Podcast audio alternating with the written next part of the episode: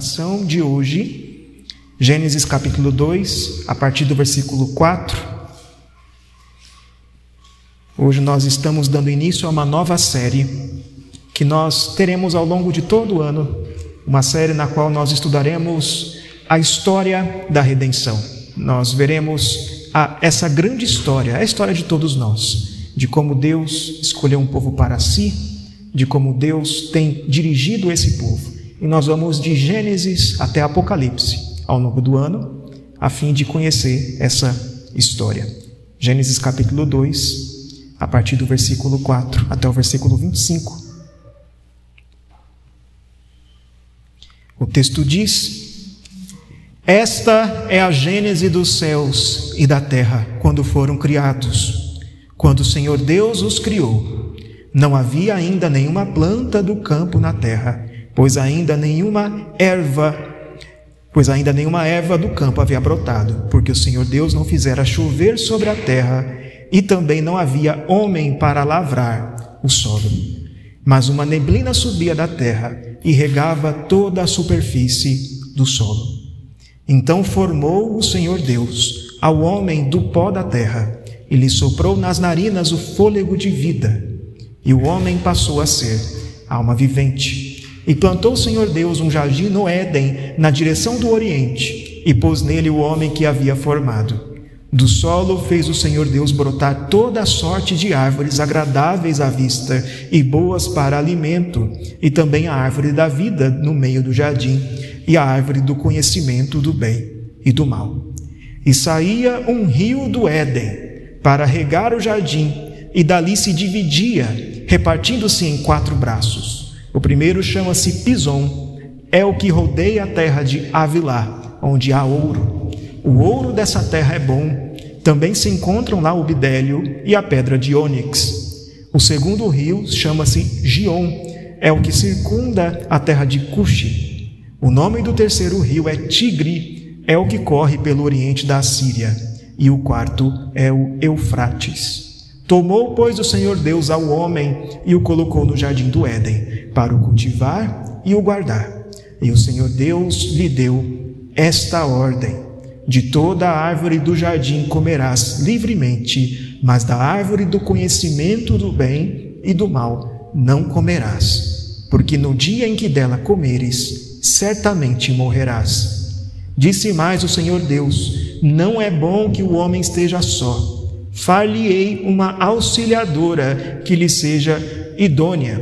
Havendo, pois, o Senhor Deus formado da terra todos os animais do campo e todas as aves dos céus, trouxe-os ao homem para ver como este lhe chamaria, e o nome que o homem desse a todos os seres viventes, esse seria o nome deles. Deu nome o homem a todos os animais domésticos, às aves dos céus e a todos os animais selváticos para o homem, todavia, não se achava uma auxiliadora que lhe fosse idônea. Então o Senhor Deus fez cair pesado sono sobre o homem, e este adormeceu. Tomou uma de suas costelas e fechou o lugar com carne. E a costela que o Senhor Deus tomara ao homem, transformou-a numa mulher e lhe a trouxe. E disse o homem: Esta, afinal, é osso dos meus ossos e carne da minha carne, chamar-se-á varoa, porquanto do varão foi tomada. Por isso deixa o homem pai e mãe e se une à sua mulher, tornando-se os dois uma só carne. Ora, um e outro, o homem e sua mulher, estavam nus e não se envergonhavam. Que Deus abençoe a exposição e nos ilumine para compreender a sua palavra. Amém.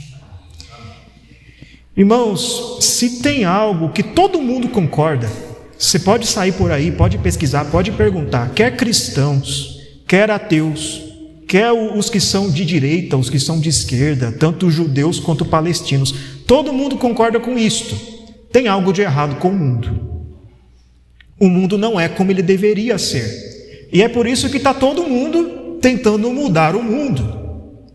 Tem gente que tenta mudar o mundo para si mesmo, não é? Tem gente que tenta criar um paraíso para si.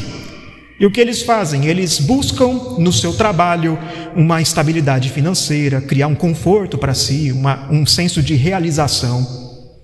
Ou então buscam nos relacionamentos algo que lhes traga um, uma felicidade, uma satisfação, lhes traga aquele, as suas necessidades satisfeitas. Porque tentam criar um paraíso para si por meio do seu esforço. Outros tentam mudar o mundo para todo mundo tentam mudar o mundo para todos e se envolvem com política, com ideologias, com ação social, porque querem melhorar o mundo, querem implantar ali, fazer um mundo mais justo, segundo o seu próprio conceito de justiça. O que é o ponto aqui é que todos sabem, todos sabem que este mundo não é como deveria ser. Todo mundo tem um senso de que este mundo está quebrado Todos têm um anseio, um desejo por um paraíso que foi perdido, mas nem todos sabem onde foi que o mundo quebrou. Eles sabem que tem algo de errado, mas não sabem o que. E para você entender onde foi que o mundo quebrou, onde, é que, onde foi que deu errado, você precisa olhar para a história inteira. É necessário ver onde foi que tudo começou. E é por isso que hoje nós vamos começar uma nova série de sermões. O nome da série é A História da Redenção. E ao longo do ano nós vamos de Gênesis a Apocalipse para ver essa história. Essa história de, do Deus que escolheu um povo para si e o que esse Deus fez para redimir, para salvar, para santificar esse povo. E essa história não é uma coisa abstrata, não é uma coisa que está longe de nós, porque essa história é a sua história. Você está inserido nela. Você só não é o protagonista dessa história. Nós somos, no máximo, figurantes. Nós aparecemos lá no fundinho. Né? Deus é o protagonista da história. E quando nós olhamos para a história inteira, nós podemos entender muitas coisas. Para você entender o que há de errado com este mundo, você tem que primeiro saber como ele deveria ser. É como a restauração de um quadro. Se você quer restaurar um quadro, uma pintura, você precisa ter uma imagem do quadro original para poder restaurar corretamente, não é? Senão vai ser como aquela mulher que tentou restaurar um quadro na Europa, não é? Teve um caso recentemente, uma mulher tentou restaurar um quadro de Jesus e ficou um negócio muito esquisito. É? Devemos tomar cuidado, devemos conhecer a obra original para restaurar corretamente. A Bíblia é o manual de instruções do mundo. Ela nos diz como o mundo deve funcionar. E é o que temos aqui, se você olhar aí o versículo 4, diz aí: Esta é a gênese dos céus e da terra. Esse versículo aqui é a introdução do trecho da história que vai desde o capítulo 1 até o capítulo 4. Em outras palavras, é como se ele estivesse dizendo: essa é a história do mundo. Essa é a história do mundo. Aqui você vai saber o que foi que aconteceu com o mundo, como foi que o mundo se tornou o que ele é hoje um mundo caído, um mundo quebrado. E a história começa aqui, no capítulo 2, com Deus criando o homem, a humanidade, e colocando eles num jardim. Continua no capítulo 3, com a entrada do pecado no mundo. Homem e mulher se rebelam contra Deus e são expulsos do jardim. Veremos isso na semana que vem. Então, no capítulo 4, nós temos lá o primeiro assassinato, e dali em diante o pecado se alastra pelo mundo, que se torna bem diferente daquilo que Deus projetou, daquilo que Deus fez inicialmente.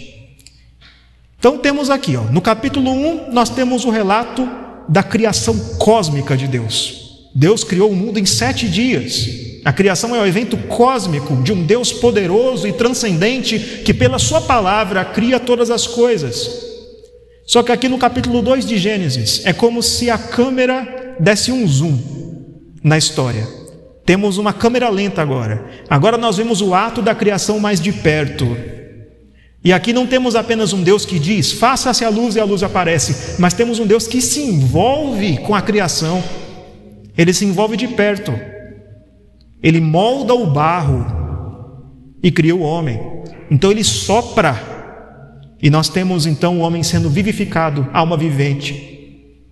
Temos um Deus que olha para a situação, olha para o homem ali sozinho e diz: Não é bom que esteja só, não é bom que o homem esteja só. Temos aqui um Deus, no capítulo 2, que participa da criação. Enquanto no capítulo 1 se enfatiza a transcendência de Deus, aqui nós temos a imanência, o Deus que participa, o Deus que está presente na criação. E temos aqui também algo muito importante. Deus não só criou o mundo, ele também estabeleceu um propósito para cada coisa que ele criou. Ele não criou as coisas e deixou que as coisas, que as pessoas decidissem o que iam ser. Ele criou e estabeleceu. É para isso que serve. Você vê isso no capítulo 1 de Gênesis. Deus cria as árvores e diz que sejam frutíferas, que deem fruto. Então não criou a árvore só para ser bonitinho lá, para ficar lá, mas para dar fruto. Deus criou o sol e a lua e disse que sejam para marcar o dia e a noite. Tem propósito. E Deus cria o ser humano e diz: eles são a minha imagem e semelhança, eles devem se multiplicar eles devem se espalhar pela, pela terra. O homem é imagem de Deus. A palavra imagem aqui é interessante, porque veja, o segundo mandamento proíbe fazer imagens de Deus, não é? Você não pode fazer imagem de nenhuma das três pessoas da Trindade. É o que está nos nossos símbolos de Westminster. Por que não podemos fazer imagens de Deus? Porque, o, porque Deus já fez a sua própria imagem. Ele criou o ser humano como sua imagem e semelhança. O ser humano foi feito para representar a Deus perante a criação, como um sacerdote, um representante. Ele foi feito para, para governar a criação, ter domínio sobre todas as coisas, como um rei. É para isso que o homem foi feito. E esse ser humano, esse homem, ele deve se espalhar, deve se multiplicar e se espalhar pela terra é o que nós temos em Gênesis capítulo 1, versículos 26 e 27. Para quê? Para que a glória de Deus, para que a glória de Deus seja levada a todo canto. O que Deus quer é que um monte de imagenzinhas de Deus se espalhem por todo canto, para que ele seja glorificado em toda a terra. Agora, no capítulo 2, nós vemos a criação do homem e da mulher. E a mesma coisa nós temos aqui. Deus não apenas os cria, mas ele diz para que eles servem o que eles devem fazer para glorificar a Deus. Nós temos aqui nesse capítulo o que na teologia é chamado de mandatos criacionais. Nós temos os três mandatos aqui, três ordens de Deus para a humanidade, pelas quais, cumprindo-as, o ser humano glorifica a Deus. Ou seja, há três coisas que todo homem, toda mulher de um modo ordinário, devem fazer.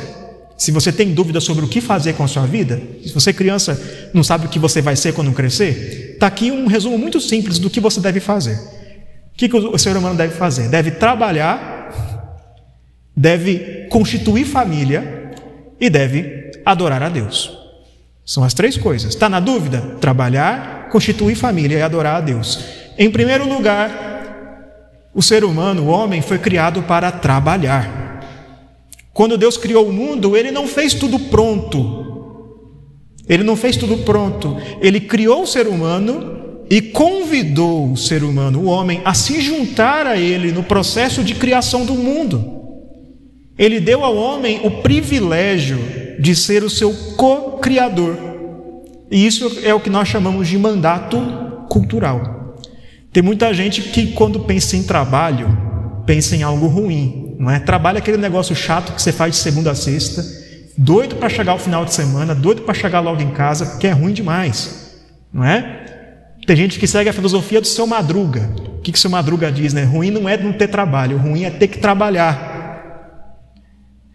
Há quem pense que o trabalho é fruto da queda, do pecado, do mundo caído. E no mundo ideal, num paraíso não haveria trabalho. Mas isso não é verdade. O trabalho é algo criado por Deus. Deus criou o trabalho. Havia trabalho no Éden. Havia esforço. Não era um trabalho fácil, não. Dar nome a todos os animais. É muito trabalho. Havia trabalho no Éden. O trabalho não foi criado, não foi feito originalmente como algo penoso. Requer esforço, sim, mas não é algo sofrido mas algo prazeroso, algo bom. E veja o que o texto diz aqui. O texto começa com uma afirmação negativa a respeito da criação. Ele diz: Não havia nenhuma planta do campo na terra, pois não, ainda nenhuma erva do campo havia brotado, porque o Senhor Deus não fizera chover sobre a terra, e também não havia homem para lavrar o solo. Quando Deus criou o mundo, o mundo era perfeito, mas faltava alguma coisa. O mundo era perfeito, mas não era completo. Ele era perfeito, sem erro, sem falha, sem mancha, mas não estava pronto. Faltava algo. Faltava planta, faltava chuva, faltava pessoas para lavrar a terra. Faltava algo para que se completasse aquilo que Deus projetou, que Deus planejou para esse mundo. Faltava criar o ser humano, a coroa da criação, aquele que cooperaria com o próprio Deus no desenvolvimento dessa criação. Então nós temos nesse texto, nessa narrativa, nós temos um problema aqui. Qual que é o problema? Faltava alguém para cultivar a terra. E Deus resolve esse problema criando o ser humano. Versículo 7. Do pó da terra, do solo. E a palavra solo no hebraico é Adamá. E a palavra homem é Adão. Adão. Então é bem interessante, né? Do solo da terra do Adama, ele cria o ser humano. E ele cria o ser humano com um corpo físico mesmo, ele cria do barro, do mesmo material da, da, da qual as outras coisas são feitas, e sopra no ser humano fôlego de vida, dando-lhe uma alma. Deus se envolve pessoalmente, diretamente com o processo. É Deus quem molda o barro, é Ele que sopra o espírito. Então Deus criou alguém para lavrar o solo. Depois Deus cria um jardim, ele faz brotar planta. Ele planta um jardim. Temos Deus aqui como um jardineiro que cria um jardim bom de se habitar, agradável, cheio de delícias. Diz aqui que o jardim ficava no Éden. É interessante que hoje a gente não sabe onde é o Éden, mas os judeus da época sabiam. Tanto que nós temos a palavra Éden, significando ali uma região da Palestina, que eles sabiam onde era. Nós não sabemos hoje. ok? Mas eles sabiam, isso é interessante. Mas a palavra Éden significa algo como terra de delícias ou terra de prazeres. Então o jardim era um lugar agradável, tinha árvores agradáveis, tinha muitos rios ao redor. E aqui a intenção aqui não é te dizer exatamente onde ficava o jardim, mas mostrar, era um lugar bem irrigado, era um lugar fértil, bom para plantar coisa, cercado de regiões de terras cheias de pedras preciosas. O ouro da terra de Avilá é bom, era um lugar bom. Assim Deus resolveu o problema. Não havia planta e Deus plantou. Não havia quem lavrasse a terra, ele criou o ser humano. Então ele coloca o homem no jardim e dá ao homem uma tarefa. Ele deve cultivar e guardar o jardim. É papel do homem, papel do ser humano, trabalhar o potencial, todo o potencial daquilo que Deus fez, e também preservar, guardar, preservar a criação de Deus. Então, em primeiro lugar, meus irmãos, esse texto tem muito a dizer sobre a natureza do trabalho. Quem aqui dos adultos, quando criança, já não ouviu um adulto dizer? Vocês crianças já ouviram um adulto dizer assim: ó, você tem que estudar bastante para poder arranjar um bom emprego, para ser alguém na vida. Para que, que serve o trabalho? Para ser alguém na vida, para ganhar dinheiro, para não depender dos outros. Qual que é a ideia subjacente aí? De que o trabalho é uma coisa feita para quê? Para que, que serve o trabalho? Para ganhar dinheiro, para ter estabilidade financeira, para me trazer realização, ser alguém na vida. Outros buscam no trabalho algum tipo de validação dos outros para pessoas me respeitarem. Por isso eu procuro um bom trabalho, não é? Para marcar o meu nome na história, para ser conhecido. São ideias muito erradas a respeito do trabalho. O que nós vemos nesse texto é que o trabalho não é uma coisa que os seres humanos inventaram, mas é uma invenção de Deus. Deus criou o ser humano à sua imagem para espalhar a sua glória pelo mundo inteiro. E o ser humano faz isso de uma maneira pelo trabalho. Quando nós, quando você cria algo, você reflete uma característica de Deus. Porque Deus é o criador. E é porque Deus criou o homem à sua imagem que o homem que a mulher também, que o ser humano tem criatividade. A criatividade é um reflexo da característica de Deus, de ser criador. E essa criatividade que vem de Deus, que leva o ser humano a criar coisas boas e úteis, como a internet, por exemplo. Imagina só como que seria essa pandemia se não existisse WhatsApp, Zoom, videoconferência. É essa criatividade que move o ser humano ao empreendedorismo, ao trabalho manual, ao trabalho mental. E tudo isso reflete o Criador. O trabalho glorifica a Deus. Então, quando você estiver trabalhando, quando você estiver durante a semana, não pense que está fazendo algo pouco importante. Tem gente que pensa que trabalho que glorifica a Deus é o trabalho do pastor, não é? Trabalho que glorifica a Deus é, é ficar pregando a palavra e orando o dia inteiro. Não é? Esse trabalho que glorifica a Deus. Não ser programador, não ser é, técnico de som. Não, isso não glorifica a Deus. Todo trabalho digno glorifica a Deus. Só que o trabalho pode ser feito de tal maneira a roubar a glória de Deus. E é isso que o pecado faz. O pecado afetou o modo como se trabalha nos dias de hoje. E não só nos dias de hoje. Muitos têm o trabalho como seu ídolo, Muitos buscam no trabalho a realização de suas vidas, a segurança, o conforto, aquilo que somente Deus pode dar. Muitos buscam construir um paraíso para si, o maior conforto possível, por meio do trabalho. E é por isso que trabalham tanto, a ponto de ficarem doentes, a ponto de ter esgotamento, a ponto de acabar com a saúde do estômago. Outros fazem o oposto disso, outros são desleixados. Deixam de trabalhar, trabalham apenas o mínimo. Quando o chefe não está olhando, fica no WhatsApp, não é? Apenas o mínimo para não desfalecerem, para não perder o emprego. Morrendo de preguiça. Isso também é pecado. Tem gente que nunca para no emprego porque nunca gosta do que está fazendo, só quer trabalhar naquilo que gosta de fazer. E isso é um problema porque nem sempre você vai ter o emprego que você gosta. Trabalho requer esforço. Até mesmo no Éden, trabalho requeria esforço. Muitos se esquecem de que um outro termo para trabalho é o termo serviço. E da onde vem a palavra serviço? Quem faz serviço é quem serve. Quem faz serviço é quem serve. Então, trabalho não é só para o meu bem, não é só para eu ganhar dinheiro, não é só para eu ter realização. Trabalho é serviço. A gente trabalha para os outros, para servir alguém. Então, quando você for trabalhar amanhã, segunda-feira, pense nisto. Pense na razão pela qual você trabalha.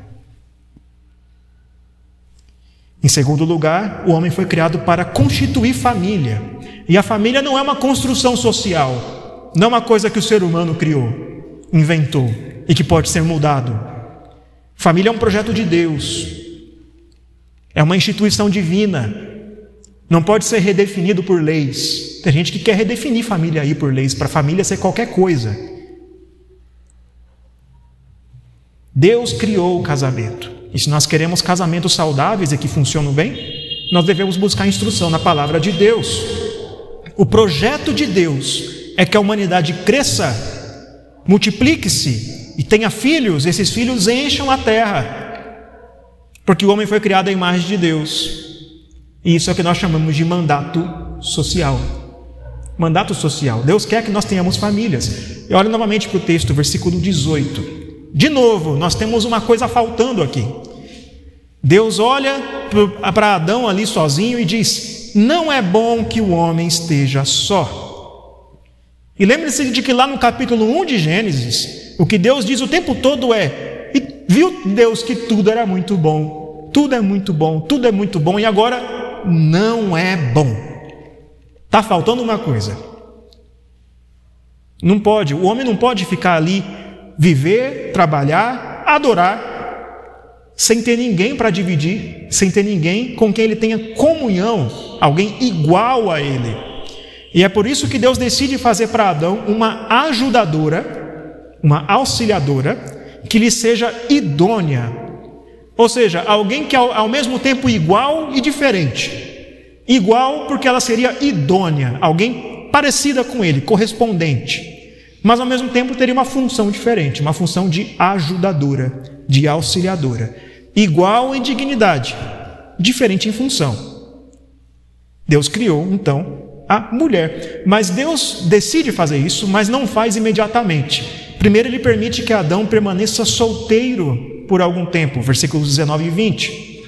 Deus traz a Adão animais para ele dar nome, e Adão vai nomeando um por um, mas Adão não encontra ninguém que, que seja igual a ele. Todos são diferentes. Imagine você, Adão, olhando para os animais e até brincando com eles, né? Adão brincando com um cachorro, Adão montando num cavalo, arando a terra com um boi, e os animais o ajudam, são úteis, são legais, e ele brinca ali com seu cão, mas nem cachorro, nem cavalo, nem boi podem ser companheiros. Não dá para ter uma conversa profunda com um animal. Não dá para ter intimidade. Falta alguma coisa. Deus permite que Adão passe por um tempo de solteirice. Adão foi solteiro por algum tempo. E só depois disso ele traz a Adão uma esposa, para que Adão perceba que ele precisa de alguém, que ele precisava de alguém que fosse igual a ele. Então ele cria a mulher da costela de Adão, de um jeito misterioso. A gente não sabe muito bem como é que foi essa cirurgia. A cirurgia que ninguém fez até hoje. E a ideia de, da mulher ser criada da costela de Adão não é uma ideia de inferioridade. Não é como se ela fosse inferior a ele por ter sido criada dele. Não é isso. A ênfase aqui é que a mulher é feita da mesma matéria que ele. Ela é carne, da, ela é carne dele. É feita da mesma matéria que ele. Era, ela é uma igual. Uma igual a ele. E Deus então, então traz a mulher a Adão, traz a esposa. E o que Adão faz quando a recebe? Ele canta uma música. Ele faz poesia. O versículo 23 é uma poesia, é um cântico. É o primeiro cântico da Bíblia. E o primeiro cântico da Bíblia é um cântico de casamento. Olha que legal. O que Adão percebe justamente é que essa mulher é da mesma matéria que ele. Ela é igual a ele, ela é carne da minha carne, osso dos meus ossos. Eles agora são unidos, eles agora são um. E ele a chama aqui de varoa, ou mulher, ou qualquer outro termo parecido. Aqui nós temos na língua original um jogo de palavras, porque são duas palavras parecidas no hebraico. É por isso que a tradução nos traz varão e varoa, porque é o equivalente que temos no português, não é? Mas são duas palavras similares. Então vai se chamar varoa, porque foi criada do varão. Ela é parecida comigo, ela é correspondente a mim. Esse foi o primeiro casamento. Uma instituição criada por Deus. E nós temos nos versículos 24 e 25 algumas características do casamento segundo Deus. O casamento segundo Deus requer compromisso. Diz aqui: o homem deixará pai e mãe a sua família não será mais os seus pais, mas sim o seu cônjuge, o seu marido, a sua esposa. Essa é a sua família agora. Tem muitos pais que gostam de se intrometer no casamento dos filhos, né? Parece que não entende isso. Que é outra família. Depois que você casa, seus pais é parente, tá? Família é seu, é seu marido, é sua esposa. Essa é sua família. Deixa pai e mãe. Assume um novo compromisso. Um compromisso que não tem, não é um compromisso, é uma aliança. Não um contrato. Eu, eu só continuo o compromisso se você cumprir o combinado. Não. É uma aliança, é um compromisso. Eu prometo que vou te amar. Eu prometo que eu vou cuidar de você, mesmo que você não faça o mesmo. Eu vou continuar, vou permanecer. No casamento nós fazemos votos, promessas que terão de ser cumpridas depois. Uma outra característica do casamento é a união. Os dois se tornam uma só carne. Ele passa a ser dela, ela passa a ser dele. Ele vai cuidar dela, vai alimentar ela, como se cuidasse de si mesmo. E ela faz o mesmo por ele. Eles se tornam um só. De modo que o que dirige o casamento não são mais os interesses egoístas, interesses individuais de cada um tem gente que busca o casamento para ser feliz. Tem gente que busca o casamento para ter as suas necessidades satisfeitas e pensa: ah, estou tão carente, eu vou buscar o casamento porque aí eu vou ter o afeto que eu necessito. Daí, quando as suas necessidades não são satisfeitas no casamento, já pensa em divórcio, já pensa em separação. O casamento é uma união que busca a glória do próprio Deus. E o foco nosso, o foco seu no casamento deve ser cuidar do seu cônjuge como quem cuida de si mesmo, e não usar o seu cônjuge para satisfazer as suas necessidades. Não são mais dois, é um. É um só. Essa é a união do casamento. Outra característica é a intimidade. Os dois estavam nus e não se envergonhavam. Eles não tinham medo do outro achar o seu corpo feio, não tinham vergonha, não tinha culpa ou qualquer coisa que atrapalhasse a intimidade. Eles desfrutavam um do outro, tinham alegria um no outro. Hoje, por causa do pecado, por causa da queda, qualquer briga, qualquer discussão, qualquer acusação já é motivo para os dois se afastarem. Já é motivo para ficar aquela torta de climão, aquele clima estranho. Até mesmo os afazeres, as tarefas, a criação de filhos, levam os casais muitas vezes a se afastarem. Isso é um afastamento do padrão bíblico do casamento, onde há intimidade. Uma coisa a mais Deus estabeleceu para o casamento: no casamento deve haver filhos. Gênesis 1, versículos 26 e 27, nós temos o propósito de Deus para a humanidade se espalhar, se multiplicar, ter filhos. O ordinário é que casais tenham filhos. É claro que pode acontecer muitas coisas, irmãos. É claro que tem exceção. Mas tem muita gente tornando exceção a regra. Tem muita gente por aí dizendo: Ah, não quero ter filho, não. Não quero ter filhos. Porque atrapalha a minha carreira. Ah, porque sei lá, dá muito trabalho. Não, prefiro ter cachorro, não é? Prefiro ter doguinho. Isso é um afastamento do padrão bíblico. O ordinário é que tenhamos filhos, quer seja biológicos, quer seja por adoção. Okay? O ordinário é isso. Coisas extraordinárias acontecem? Sim. Mas o ordinário é tenha filhos. Casamento é não é uma invenção da sociedade. Não pode ser redefinido pelo Estado. Não é só para suprimir as carências afetivas. Mas talvez você esteja se perguntando também aqui nesse sermão: e os solteiros? Onde é que entram os solteiros aqui, né? E aqueles que não se casaram? Bem, o que Deus diz é: não é bom que esteja só. E isso não é só para casamento, não. Todos os relacionamentos, sejam eles familiares, pais e filhos, amizades, comunhão da igreja, todos os relacionamentos devem glorificar a Deus. Agora, a vontade ordinária de Deus para todo homem e toda mulher, ordinária, é que se busca o casamento. Novamente, tem caso extraordinário? Tem gente que não foi chamado para casar? Tem gente que não encontra marido, não encontra esposa? Tem. Mas isso é extraordinário. O ordinário é que você busque um casamento. Tem muito jovem por aí que adia o casamento porque quer focar na sua carreira, porque quer ter mestrado, doutorado, pós-doutorado, ter carro, ter casa, ter tudo antes de casar. E isso é um grande problema. Tem muitos jovens que adiam a sua maturidade, adiam a sua vida adulta. Mas se o casamento também não deve ser adiado, ele também não deve ser apressado. Se você é solteiro hoje, você deve estar contente. Casamento vai vir no tempo certo, se for vontade de Deus. Enquanto não vem, você que é jovem solteiro, esteja satisfeito em Deus. E aproveite a sua solteirice para servir a Deus de maneiras específicas que quem é casado muitas vezes não pode. Que somente um solteiro pode fazer. Para o solteiro viajar por aí, para a África e pregar o evangelho é muito mais fácil que para um casado. Veja só, né? Até mesmo Adão teve seu tempo de solteirice. E o que, que Adão fez? Ele trabalhou. É isso que Adão fez. Ele serviu a Deus. E se você é solteiro, é essa a situação. Ame a Deus, ame a sua família, ame seus pais. Glorifique a Deus, seja um bom filho, seja um bom irmão na fé. Em terceiro e último lugar, o homem foi criado para adorar.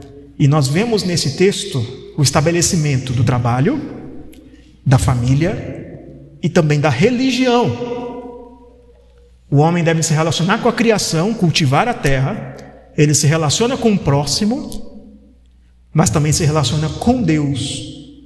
E onde é que está isso no texto? Onde é que está isso aqui? Veja que o jardim não é só um lugar bonito, um lugar legal, mas é um lugar onde Deus se fazia presente. Em Gênesis capítulo 3, versículo 8, nós temos que Deus caminhava pelo jardim na viração do dia. O jardim era como um templo, um lugar onde a habitação de Deus estava. E nesse templo, o sacerdote era Adão. Cabia ao homem representar Deus para a criação e representar a humanidade perante Deus. Adão é o nosso representante. Ele era o responsável por sua esposa e pela criação, ele prestava contas a Deus. Adão é um sacerdote, um mediador entre Deus e a criação. Veja também que nos versículos 1 a 3 do capítulo 2, Deus santificou um dia. O sétimo dia, Deus descansou e o santificou, o separou. É um dia reservado. Esse dia para os judeus era o sábado e para nós cristãos é o domingo, o que os puritanos chamam de o sábado cristão, o dia de domingo, o dia do Senhor. E veja, guardar um dia para adoração a Deus não é uma invenção dos judeus, está aqui, na criação, no capítulo 2 de Gênesis, desde o princípio do mundo. Veja também que quando o homem e a mulher eles trabalham e eles amam a outro no casamento, eles também servem a Deus. Eles adoram a Deus com uma vida inteira de sacrifício vivo dedicada a Deus. Tudo o que nós fazemos, tudo o que você faz, é, deve ser para a honra e glória de Deus. Isso também é religião. A sua vida inteira deve ser religiosa. Mas principalmente aqui, Deus estabeleceu uma aliança com Adão. Veja o que diz os versículos 15 a 17. Veja o que diz aqui. Tomou, pois, o Senhor Deus ao homem e o colocou no jardim do Éden para o cultivar e o guardar.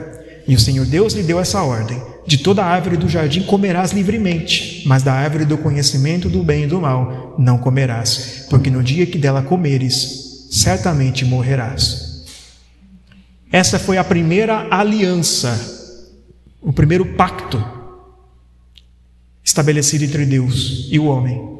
Em como toda aliança, nós temos aqui uma condição, algo que tem que ser obedecido, nós temos uma maldição e uma promessa. Qual que é a condição aqui? A condição é: Adão pode comer de qualquer fruto do jardim, de qualquer árvore, exceto da árvore do conhecimento do bem e do mal. Adão deve permanecer dentro dos limites que Deus estabeleceu. Adão deveria confiar que Deus sabe o que é melhor para ele. Então ele não tentaria buscar a sua autonomia, a sua liberdade. Deixa que eu decido o que é melhor para mim. Eu quero saber o que é bem e o que é mal. Ele deveria confiar em Deus e ficar dentro dos limites que Deus colocou. Temos aqui uma maldição. A maldição é a morte. Se Adão desobedecer, ele certamente morrerá. O salário do pecado é a morte. O pecado traz a morte como maldição. Por fim, nós temos uma promessa implícita aqui no texto, mas explícita em outros lugares da Bíblia. Se Adão obedecer a Deus, ele pode comer de qualquer fruto do jardim, o que inclui a árvore da vida. Se Adão obedecer, o que ele recebe é a vida eterna. Lembra quando alguém perguntou para Jesus: O que eu devo fazer para herdar a vida eterna? E Jesus respondeu dizendo a lei: Amar a Deus acima de todas as coisas e ao próximo como a ti mesmo. O que Jesus diz? Faça isso e viverás. Esse é o pacto com Adão. Obedeça a lei e viverás. Tem dois jeitos de ir para o céu, de não ir para o inferno. Tem dois jeitos. Um jeito é você crer em Jesus Cristo e confiar nele para a sua salvação. O outro jeito é não pecar. Boa sorte com isso. Boa sorte com isso. Esse é o pacto feito com Adão. Esse é o pacto feito com toda a humanidade. Adão foi submetido a um teste. O teste é esse: Adão vai confiar em Deus? Ele vai obedecer? Ele vai crer que Deus sabe o que é melhor para ele e não vai ultrapassar os limites? Ou ele vai tentar a sua própria sorte? Vai tentar viver por conta? Obediência ou morte? Essa é a escolha de Adão. E ele falhou no teste. Ele falhou no teste. Ele escolheu a morte. Ele escolheu a rebelião. E junto com ele, todos nós caímos. Em pecado me concebeu a minha mãe. Todos nós caímos. Todos nós somos caídos. E todos nós, cada um de vocês, tem essa mesma escolha diante de você. Se você obedecer os mandamentos, você vive. Se você desobedecer, você morre. Mas por causa do pecado original, por causa da tendência que nós herdamos de nascença, nós sempre escolhemos a morte. Não há um justo, nenhum sequer. Todos pecaram. É por causa do pecado que o trabalho não é como deveria ser. Ele deveria ser prazeroso, ele deveria ser bom, não deveria ser tão cansativo assim, mas agora ele é penoso. É por causa do pecado que os relacionamentos não são o que deveria ser. Tem divórcio, tem violência, tem injustiça, conflitos entre homens e mulheres. É por causa do pecado que a humanidade foi separada de Deus. Que as pessoas não conseguem obter um relacionamento com Deus, agradar a Deus, por seus próprios esforços. Todos pecaram e por isso todos recebem a maldição da morte. A vida não é nem um pouco parecida com o jardim do Éden. Que bom que isso não é o fim da história. Que bom que nós temos esperança, porque Jesus Cristo obtém vitória naquilo que Adão falhou, naquilo que você falha. Como Paulo diz na carta aos Coríntios, ele diz: Visto que a morte veio por um homem, também por um homem veio a ressurreição dos mortos. Porque assim como em Adão todos morrem, assim também todos serão vivificados em Cristo.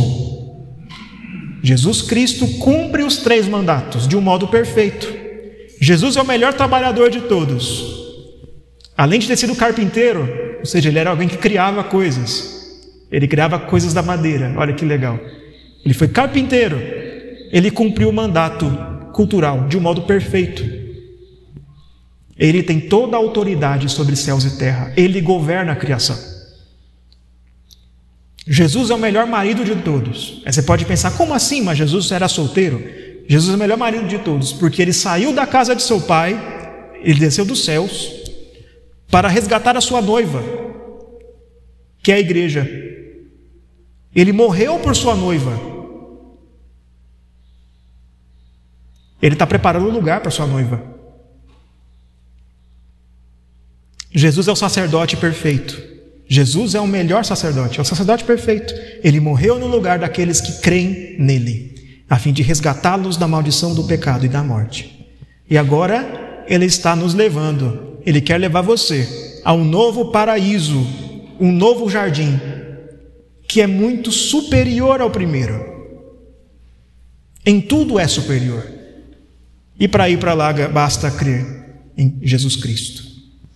E agora aqueles que creem em Jesus e estão unidos a Jesus podem ter uma vida restaurada, podem trabalhar para a glória de Deus, não só para ganhar dinheiro, não só para ser alguém na vida, mas para refletir a imagem de Deus, para servir a humanidade, servir a seus irmãos, testemunhar do Evangelho. Podem viver um casamento e vida familiar para a glória de Deus, não para ter suas necessidades afetivas satisfeitas, mas para santificar o seu marido, santificar a sua esposa, para glorificar a Deus. Podem adorar, servir, amar a Deus, trabalhar na igreja, não para sua vanglória, não por orgulho, não para seu engrandecimento, mas para que o nome de Deus seja glorificado em toda a terra. O mundo está quebrado, mas Cristo veio restaurar o que está quebrado. Creia em Cristo e viverá. Que Deus abençoe a sua igreja.